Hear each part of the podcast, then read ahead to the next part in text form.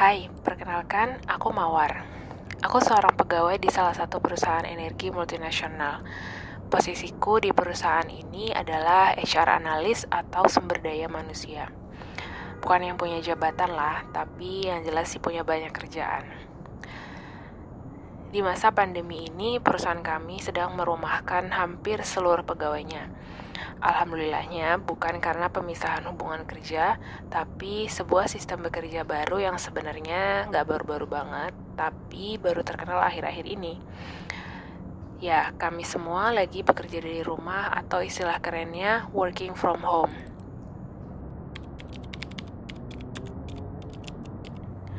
Gak semua pegawai di perusahaan kami bisa working from home karena beberapa tetap harus di luar rumah untuk bekerja dan memastikan ketersediaan energi negara. Itulah sebabnya pemerintah masih ngasih izin kepada perusahaan kami untuk tetap berkeliaran di tengah penerapan PSBB wilayah. Teman-temanku yang bekerja di lapangan kami di daerah Jawa Tengah harus merasakan semua itu mereka pergi bergantian ke lapangan untuk menyalakan mesin-mesin penggeruk minyak bumi, mengalirkannya dengan selang bawah tanah hingga sampai di kapal floating storage offshore kebanggaan kami di Laut Jawa, untuk akhirnya menyerahkan hampir sebagian besar minyak-minyak itu pada kapal milik negara.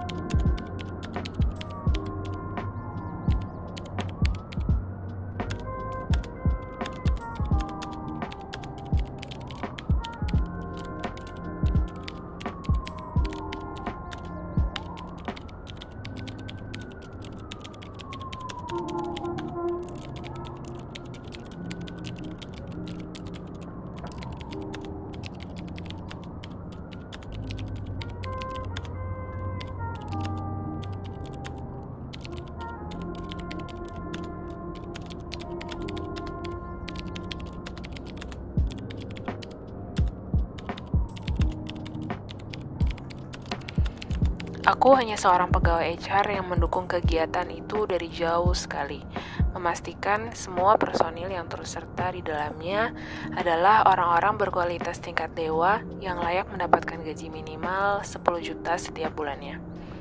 Sehingga aku merasa sangat beruntung bisa menjalani WFH ini. Gimana enggak?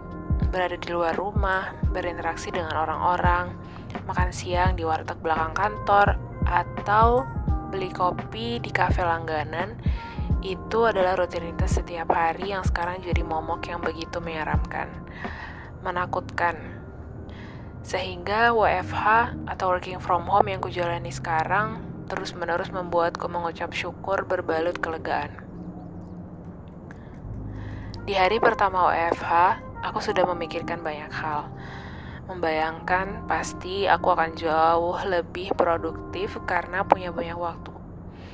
Tidak ada waktu commuting Depok Jakarta dengan kereta penuh manusia yang selama ini menguras tenaga dan pikiranku. Sehingga waktu itu bisa kualokasikan untuk yang lain. Benar saja, hari-hari awal bekerja dari rumah memang terasa sedikit aneh. Bangun pagi tanpa terburu-buru, tanpa berebut kamar mandi, tanpa teriak sana sini supaya semua orang bergegas siap. Tapi aku sangat menikmatinya. Setiap harinya aku tetap mandi sebelum jam 8, sebelum waktu kerjaku dimulai. Lalu bekerja hingga pukul 12 siang, lalu berhenti sebentar untuk makan sambil sesekali melakukan hal-hal baru yang kusuka dan baru kupelajari di masa isolasi ini. Di antaranya seperti mencari-cari resep baru, lalu mempraktekannya satu persatu.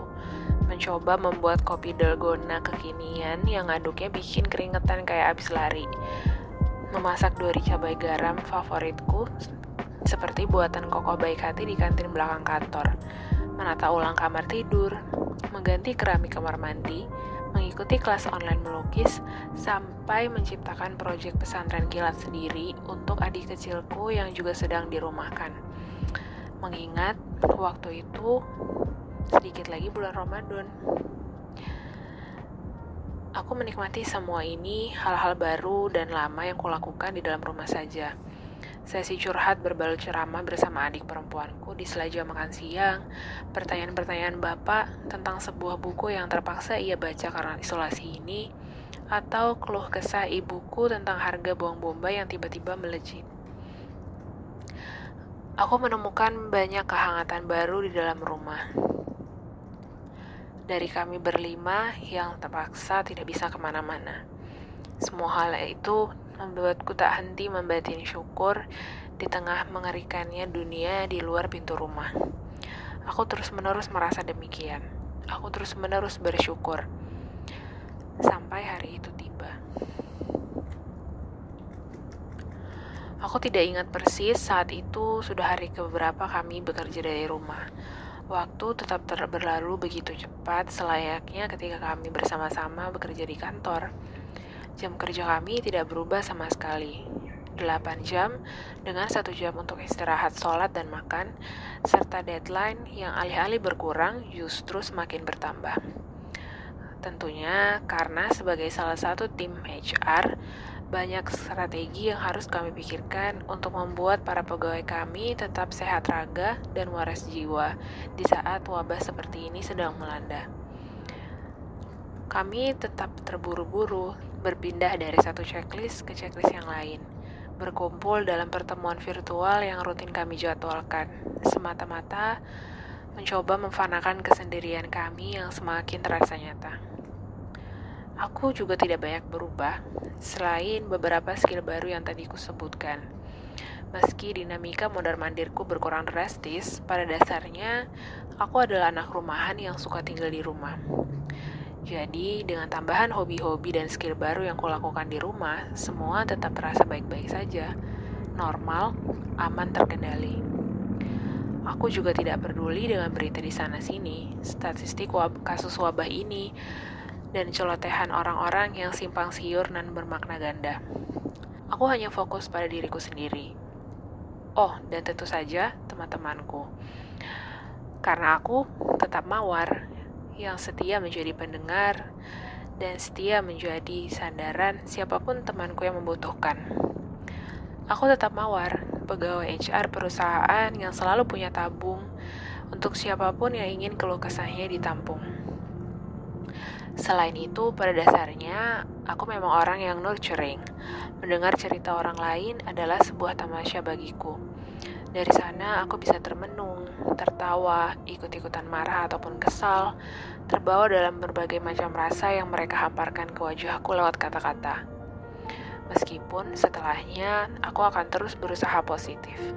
Terlebih di masa wabah ini, semakin macam-macam saja bentuknya semakin tebal gulungannya karena semuanya tertahan, semuanya tidak tersalurkan.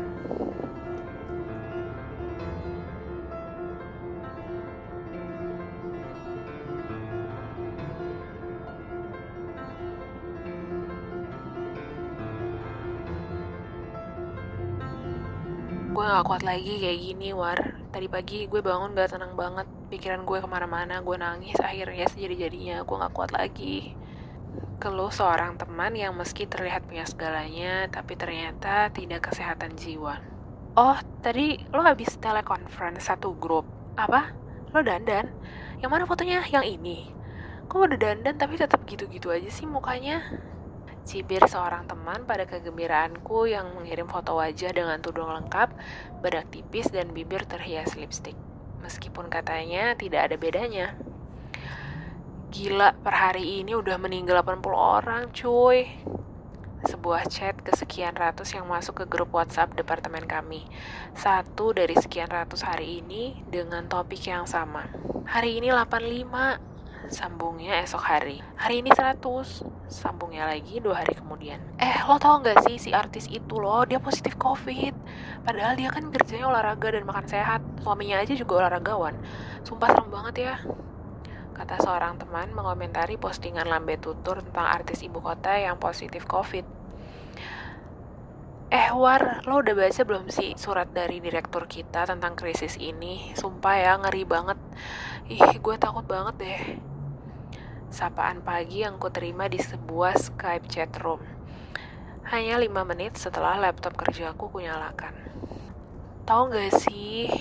Ih, tahu gak sih, tahu gak sih? Gue rasa ya perusahaan tuh bohong deh. Karena kayaknya si Bunga tuh, dia tuh positif COVID beneran, dia bukan DBD. Pasti deh mereka bilang kayak gitu tuh biar kita nggak panik, supaya kita tuh tenang-tenang aja gitu. Komentar pertama yang kuterima setelah sebuah surel dari direktur perusahaan kami menyapa. Temanku tidak percaya terhadap perusahaan kami. Apa-apaan sih dia tuh main belakang? Bukannya izin sama gue dulu? Gue kan bosnya, kata seorang bos yang merasa dilangkahi oleh teman koleganya. Kenapa ya? Kok dia negatif gitu sih ngadepin nanggepin idenya HR? Kita kan cuma bisa dan berusaha untuk bikin employee tetap happy timpal seorang teman pada temanku yang lain karena menduga hadiah lomba kreativitas yang HR adakan hanya sebuah pasta gigi yang tidak ada harganya. Mendengar semua itu, aku tetap baik-baik saja. Setidaknya, itulah yang kurasakan. Karena seperti biasa, aku tetap mawar yang membuka lebar telinga dan hatinya untuk menjadi pendengar dan positif di segala situasi. Kata mereka, mawar yang sabar, mawar yang tidak butuh didengar, mawar yang suka menjadi pendengar. Lantas, itulah yang terus ku percaya. Itulah yang terus ku yakini di dalam hati, bahwa aku akan tetap baik-baik saja. Karena teman-temanku butuh didengar, dan aku akan menjadi pendengar yang baik. Lantas, Aku berusaha menjawab segalanya dengan wejangan dan kalimat-kalimat positif andalan. Hey, kamu kenapa? Coba cerita dulu, tarik nafas, buang nafas, mau telepon. Mau telepon aja, biar enak ceritanya. Jawabku pada seorang teman yang sudah merasa gerah berada di rumah.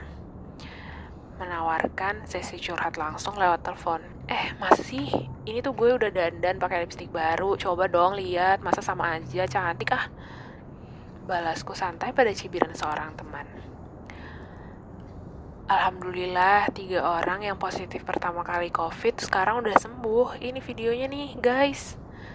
Balasku mengirim satu video konferensi pers kesembuhan tiga pasien pertama positif COVID yang menjadi highlight di YouTube siang itu.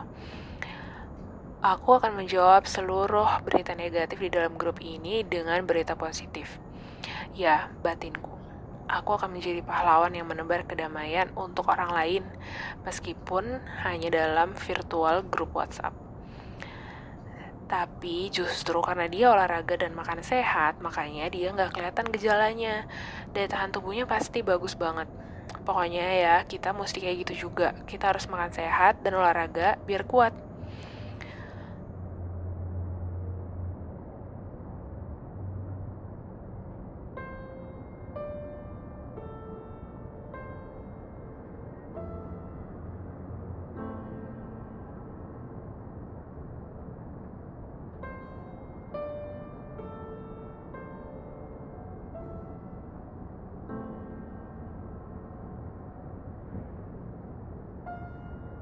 Aku merasakan ketakutan pada COVID yang terasa semakin dekat dalam kabar itu. Ia sudah menyentuh artis-artis ibu kota yang terasa begitu dekat di layar layar Instagram dan TV. Namun aku tetap mawar yang kuat, yang tidak positif COVID, tapi positif pada keadaan. Jadi begitulah jawabku.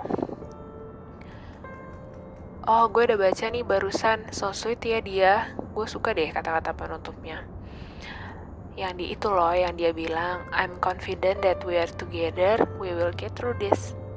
Love banget. Balasku pada Skype chat room dengan seorang teman mengomentari surat dari direksi kami pagi tadi. Menurut gue dia tuh emang DBD kok. Pasti dia udah bener-bener dites dan emang negatif covid. Kan perusahaan kita jago dan concern banget soal health dan safety. Pasti nggak bohong aku tetap positif. Aku percaya pada perusahaanku dan aku akan menebarkan kepercayaan itu pada teman-temanku. Mungkin dia lupa pak. Uh, saya ngerti bapak bosnya. Nanti saya ingetin ya pak. Stay cool stay cool hehe. Aku mencoba terdengar santai dan chill. Barangkali bisa ditularkan ke bapak bos yang galak ini. Semudah penularan COVID. Uh, bukan negatif, mungkin dia tuh belum dengar aja penjelasan kita tentang hadiahnya. Dia lagi rongsing dan pusing kali abis back to back meeting.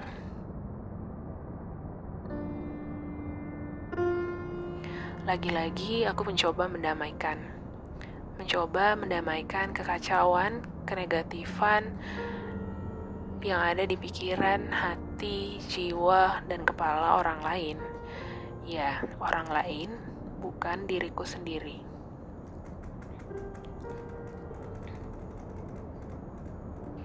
Malam itu tanggal 10 April, tepat satu bulan yang lalu, Aku terbangun dari sebuah rebah yang lebih mirip tidur ayam karena pikiranku yang gak karuan. Hari itu begitu overwhelming. Ku cerna begitu dalam semua keluhan orang lain yang dengan bangganya aku dengarkan dengan seksama. Sekarang, saat itu, hatiku gak tenang. Mataku tiba-tiba terasa panas seperti lagi motong bawang. Tiba-tiba aja semuanya datang gulungan tebal rasa yang tadi sempat ku bilang.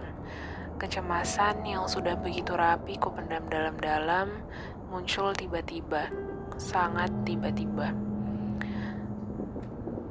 Mereka muncul dengan wajah marah, bersatu, bergandengan, bergegas menghampiriku yang duduk di meja kerja, tak rela melihatku terus berpura-pura.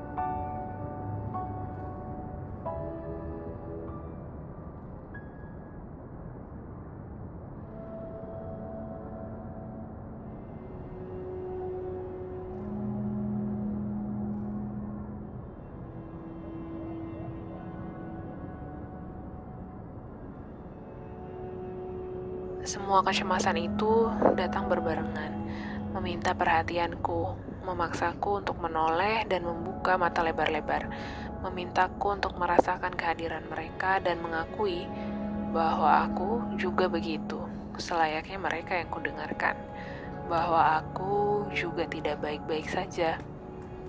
Ternyata aku tidak baik-baik saja. Tak peduli berapa banyak skill dan hobi baru yang kulakukan, Tak peduli betapa hangat sesi curhat bersama adik kesayangan atau kebersamaan dengan orang rumah yang kupikir membuatku baik-baik saja. Karena ternyata tidak, aku tidak baik-baik saja. Kupeluk erat guling di sebelahku sambil membuka mata yang semakin terasa panas dan pipi yang sudah mulai banjir air mata. Rasa yang baru pagi tadi diceritakan seorang teman dengan begitu seksama. Langit-langit kamarku menjadi terasa lebih gelap. Lampu tidur yang membantuku melewati malam jadi begitu temaram. Aku seperti hilang, tidak lagi sanggup kabur dan lari, lebih tak peduli seperti kemarin. Lantas aku amnesia, lupa semua wejangan andalan yang kubanggakan di depan customer curhatku. Padahal sekarang aku mencarinya dan aku membutuhkannya. Aku ingin menggunakannya untuk diriku sendiri. Kali ini, tapi aku gagal. Tidak aku temukan.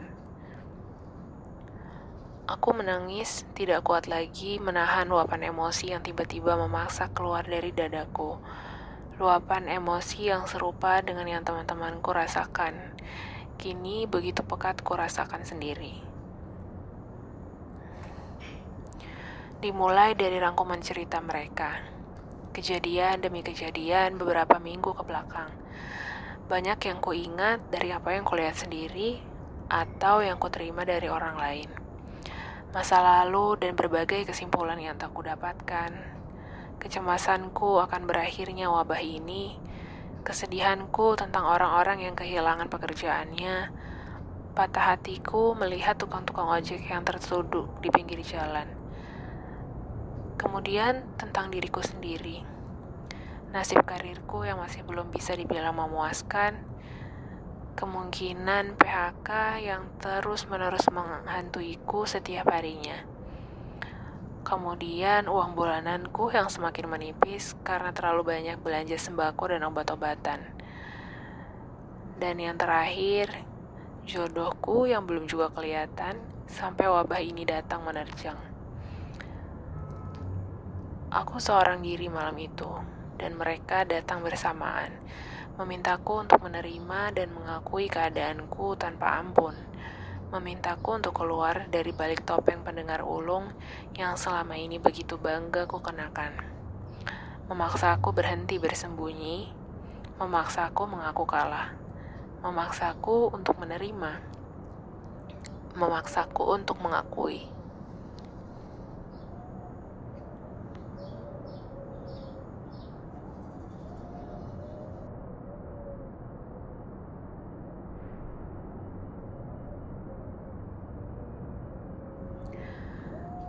Kadang dunia memang terasa tidak adil, tapi ketidakadilan dunia ternyata bukan alasan untuk membiarkan diri kita di porak-poranda, lalu tersenyum pura-pura bahagia di atasnya. Bukan mengabaikan emosi dan kecemasan yang sebenarnya ada dalam diri kita sendiri. Aku mencintai diriku yang mencintai cerita-cerita orang lain. Aku mencintai diriku yang lebih positif dari tes spek mana pun dalam segala tes di hidup ini. Tapi kini aku kembali sadar. Tapi kini, di masa pandemi ini, aku jadi tersadar bahwa aku juga butuh didengar, bukan hanya butuh mendengar. Bahwa aku juga tahu mereka punya kecewa, tapi ternyata aku juga punya luka yang harus kujunguk lebih dulu sebelum punya siapa pun juga. Dan pandemi ini juga menyadarkanku untuk tak lagi alpa, untuk menengok semuanya, menjadikan masa-masa ini sebagai waktu hening untuk kembali merasakan, menerima, dan menyembuhkan semuanya. Sampai ku dapatkan hikmah dari masa laluku, sampai karirku jadi lebih memuaskan, sampai aku gajian lagi, sampai aku bertemu jodohku nanti setelah selesai pandemi ini. Dek, lo tau nggak? Sekarang gue udah ngerasain apa yang lo rasain. Ternyata situasi ini emang gak gampang ya. Tadi malam gue akhirnya juga nangis jadi-jadinya. Gue gak kuat lagi sih dek. Tapi akhirnya gue berusaha untuk tenang gue nulis dan gue berdoa. Alhamdulillah semuanya jadi agak mendingan. Kayaknya lo juga coba kayak gitu deh. Siapa tahu bisa jadi enakan pokoknya gue doain semoga kita bisa baik-baik aja ya dan juga teman-teman kita yang lainnya Aku memulai pengakuanku terhadap seorang teman beberapa hari kemudian, sambil tetap terselip harapan di ujung kalimat, agar semuanya baik-baik saja. Karena aku tetap mawar, hanya saja bukan mawar yang hanya butuh mendengar, tapi mawar yang juga butuh didengar.